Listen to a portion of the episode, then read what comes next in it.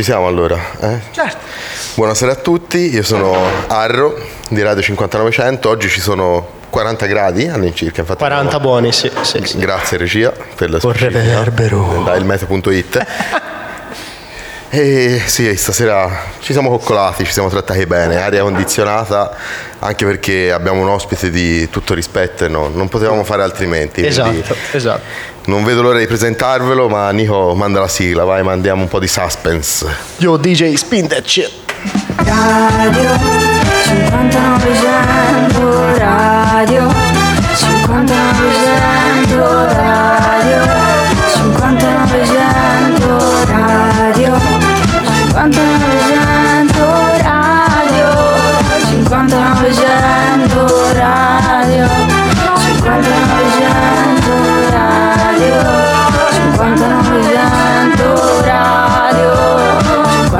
5900 Moving up now to higher ground now. Can't move my stride. When I get there, yeah, I'm gonna smile now. Eccoci qui, allora sveliamo l'identità del nostro ospite di stasera. Chi abbiamo oggi qui con noi? Qui con me, accanto, proprio qui accanto a me, ho Ciao. Leonardo, in arte Cat Poe. E Leo, raccontaci un po', che, che cosa fai? Di- chi sei? Cosa fai? Eh, che cosa? Intanto salve a tutti. Questa è la mia voce sexy. Uh, Eh, salve a tutti. Beh, che cosa faccio? È una domanda molto difficile. è difficile, è Sembra vero, facile, perché comunque... è molto difficile. È vero perché comunque la musica lo fai, Parti- Esatto. possiamo partire da questo, Sì. da questo ramo, no? Diciamo di sì. La musica lo fai è un mondo Sì. incredibilmente In evoluzione eh, che ha avuto una incredibile esplosione negli ultimi anni. Ehm, Che poi comunque tornando appunto a questo mondo gigantesco che è, che è racchiuso comunque nella musica elettronica che Sì. è sempre è proprio questo mondo in evoluzione. Diciamo E di sì. Come ti sei trovato te a inserirti nel mondo de- della musica lo fai? Allora, innanzitutto, eh, appunto, lo fai è mh, soprattutto un modo di, di- di concepire un certo tipo di suono, diciamo, ok? Quindi è il- sarebbe low fidelity. Ehm, quello che faccio io soprattutto è su, riguardante sui beat eh, hip hop. Mi ci sono trovato perché semplicemente è stata un po' una derivazione da tutte le le cose che ascoltavo, che, che mi trovavo a sentire appunto quel periodo della mia vita che risale ormai a quasi 5 anni fa.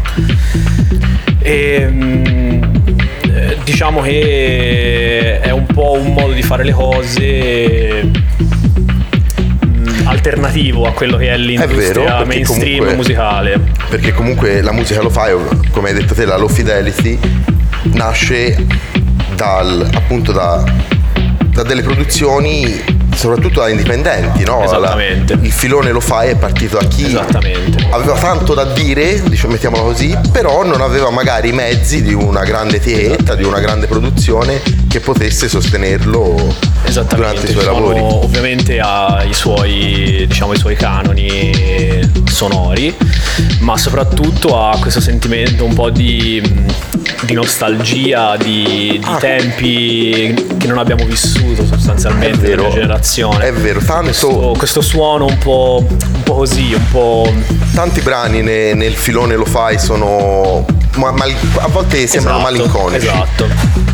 Però, però insomma, cioè, a me non dispiace. No. Eh, è proprio il genere, la chill music eh, Esatto. perfetta. C'è da dire appunto che questa esplosione che ha avuto negli ultimi anni eh, c'è chi dice sia stata proprio perché molti, molti adolescenti, molte persone giovanissime insomma si sono ritrovati in questo periodo dove sentono una grande eh, malinconia appunto e si trovano si rispecchiano in quello, poi, in Esatto, quello si che poi sentono rispecchiati in questa cosa qua che probabilmente prima non, comunque non esisteva o comunque non, non aveva tutta l'attenzione che, che ha adesso. Eh, era un genere molto più di nicchia, invece è vero, adesso è uscito molto di più alla È ribalta. anche molto cambiato adesso, ci sono vari- varie cose che sono cambiate, però insomma Eh, ad esempio la Lo Fi Girl su YouTube, no? È Sì. l'esempio più lampante, più, Esatto, esatto. quello più grande. grande. Esatto. E,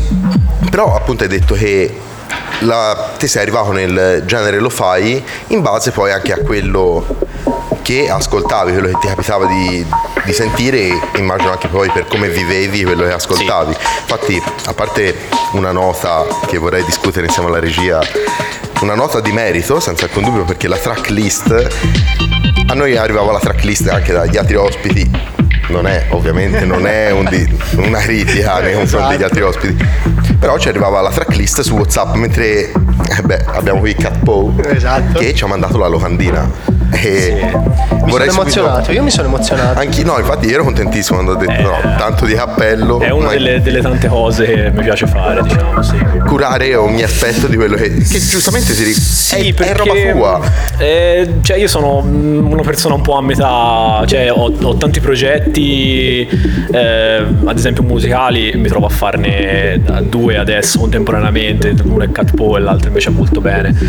Ehm, e in più sono- mi piace anche comunque curare l'aspetto grafico di tutte le cose che faccio e, e credo che comunque queste cose si- siano dei dettagli che però alla lunga... La gente li nota, è una Sì. cosa bellissima secondo Esatto. me.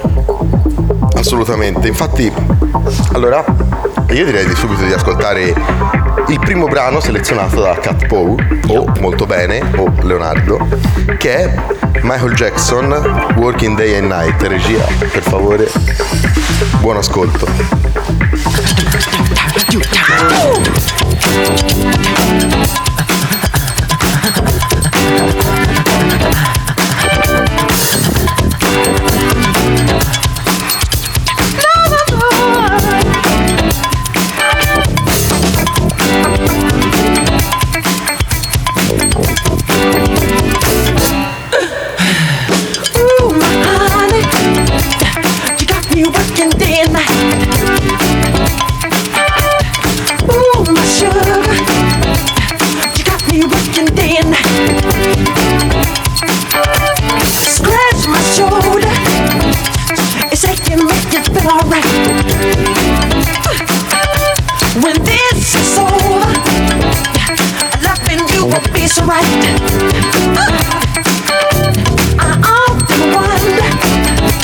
if loving you will be tonight.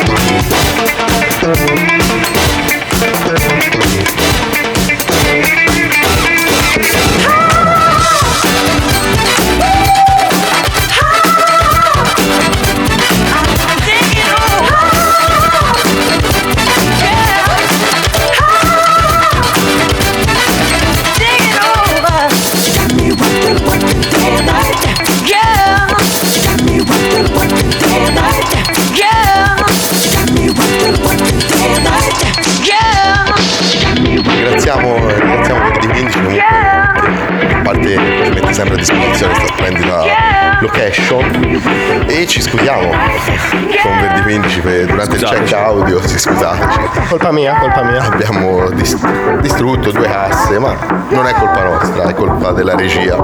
Che il groove è troppo forte. Il groove era, era partito importante sì, groove è eh, potente. durante il check audio.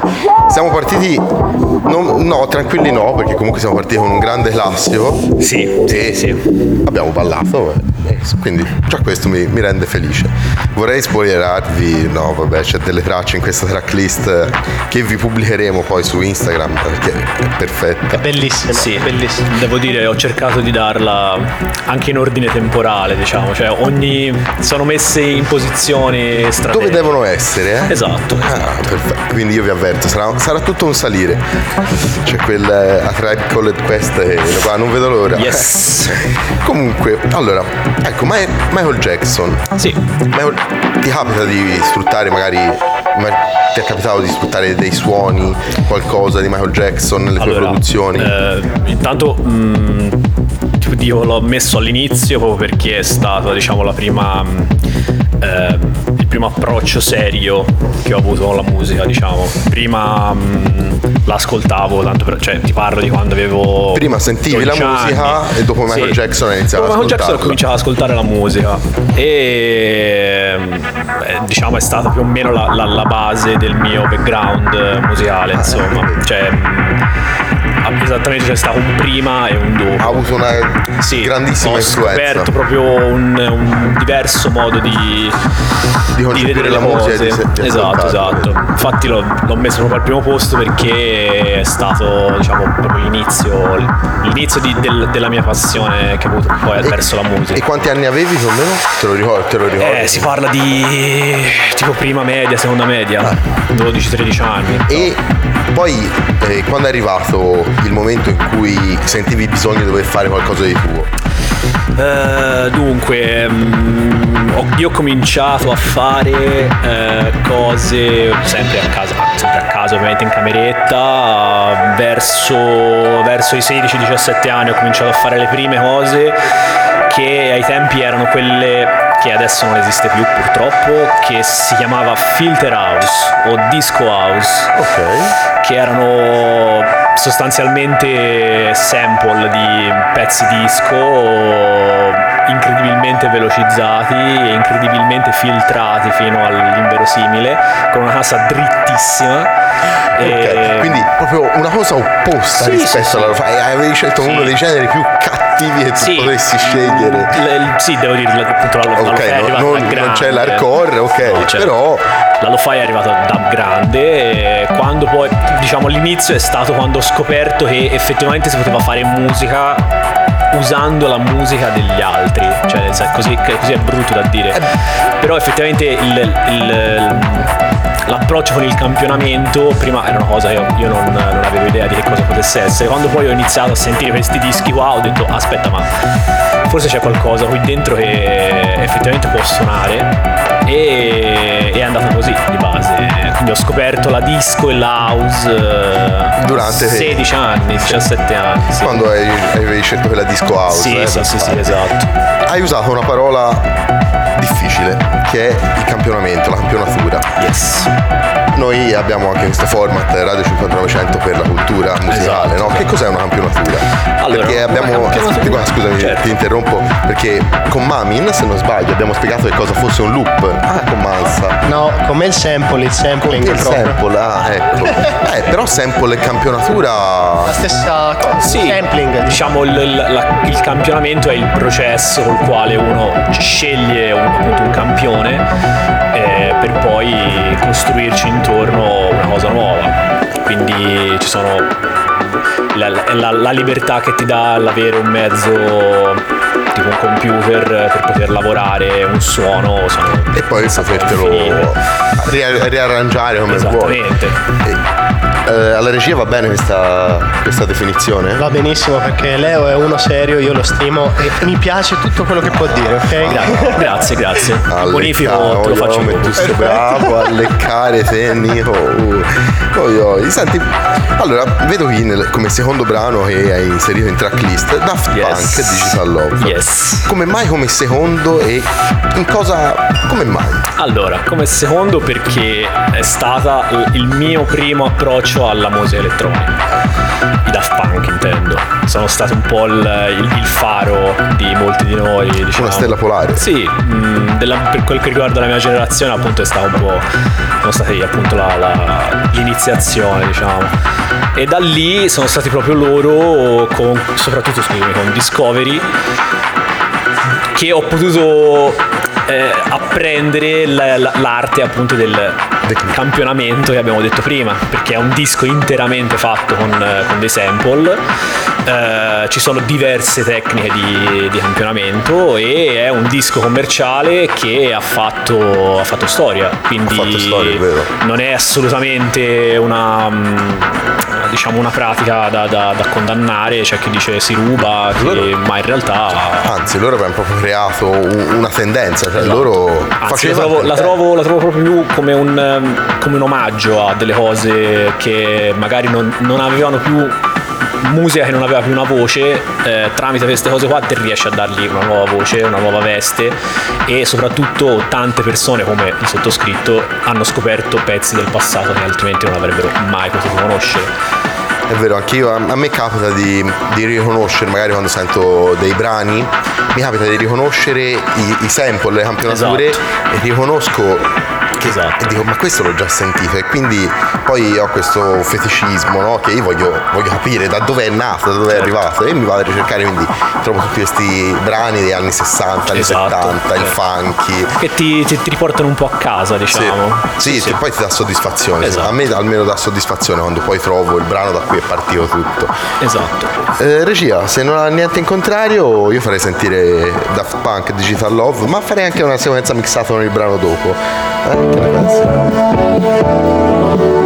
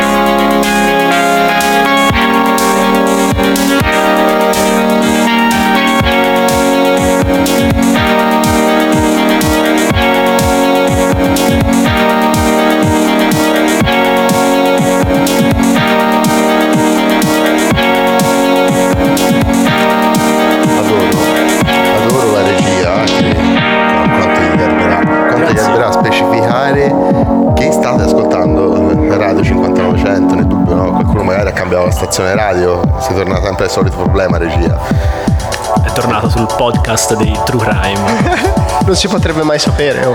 bisogna dirlo ogni tanto. Meno male, meno male ci siete Nico. Allora Leo, senti, Eccolo. ci siamo sentiti Digital Loft dei Daft Punk, Yes. i Justice con eh, Let There Be the Light, Let There Be Light, scusate. Yes. E allora, con Digital Love eravamo molto più tranquilli rispetto ai Justice, che comunque Sì. i Justice Sì, sono più aggressivi come sonorità, no? Yes. E come mai? Cioè, co- dai Justice, no? Ad esempio, Sì. cos'è che può essere per te magari una fonte di ispirazione o come ha influito sul tuo percorso come artista? All- Allora, più che, più che fonte di ispirazione, mm, diciamo, mi sono approcciato a quella scena lì, eh, intanto perché appunto tutta la scena francese eh, mi, mi piaceva tantissimo. Potevano essere appunto i Daft- Punk che erano gli aprifila, ehm, poi appunto c'erano i Justice, c'erano mm, eh, gente come Sebastian, Kavinsky, eh, tutta gente insomma che faceva tutte cose diverse, però sempre con quel, ehm, con quel tocco diciamo che poi eh, è stato soprannominato il French Touch. ok? I francesi non ci vanno mai per la leggera, eh, no. non, eh, non gli riesce. Esatto. Non- non- è una cosa che rifiutano categoricamente. Esatto, e erano cose sostanzialmente tutte diverse l'una dall'altra, però erano cose nuove.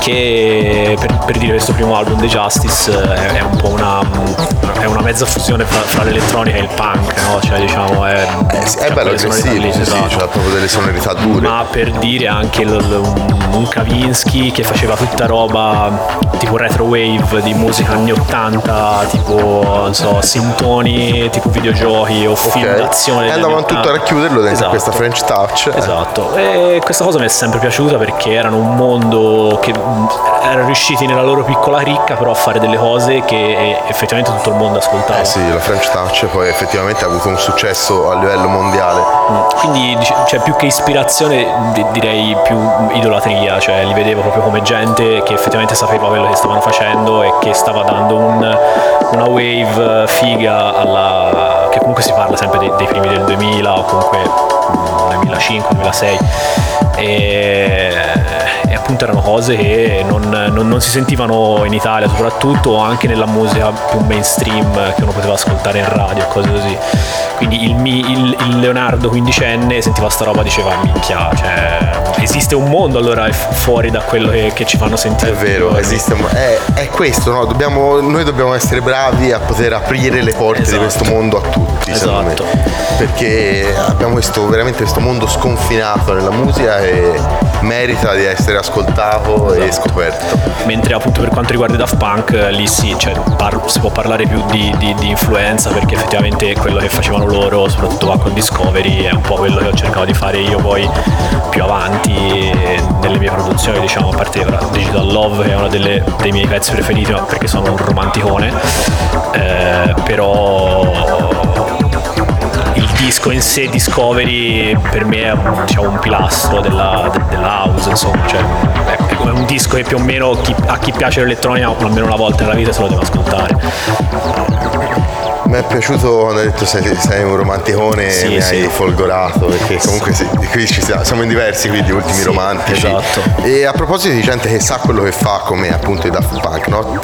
qui adesso sul tavolo abbiamo uno strumento e Dex, Dex soprattutto gli piace no? quando vede qualcuno che pigia i tasti Eh, gli piace. eh, che, che cosa, cosa c'è? cosa abbiamo qui sul tavolo per, per eh, fare un attimo di anticipazioni su chi ascolterà la seconda parte del podcast perché poi effettivamente la parte live di quello che farà Andrea a fare sarà nella seconda parte del podcast Yeah. ma cosa hai qui sopra? Allora, quella che ha qui sopra è un campionatore della Roland che si chiama SP404 modello SX e non è nient'altro che appunto un campionatore analogico che serve nel io- lo uso io soprattutto nel- nelle mie produzioni per quanto riguardano i beat eh, lo fai. Serve per eh, dare quel suono appunto sporco e, e lo fai a tutto quello che stai facendo insomma che però sono quelle cose che non sono riproducibili effettivamente con un computer quindi servono serve qualcosa i che vada a device amplificare analogici, esatto eh, ci vuole la parte quella, du- Eh. quella dura no? quella Eh, sì, fisica sì. Come, come i registi che dicono che fare un film in pellicola e farlo invece in digitale non sia la stessa cosa. no? Tarantino che filma solo in pellicola. È tutta un'altra pasta. Eh, esatto. è arte ragazzi è arte. Quindi sì. quindi ora che vi ho fatto venire un attimino questa collina in bocca direi di ascoltarci una canzoncina no? ci, ci ascoltiamo Chic con My Forbidden Lover Dimitri from Paris Remix. Regia a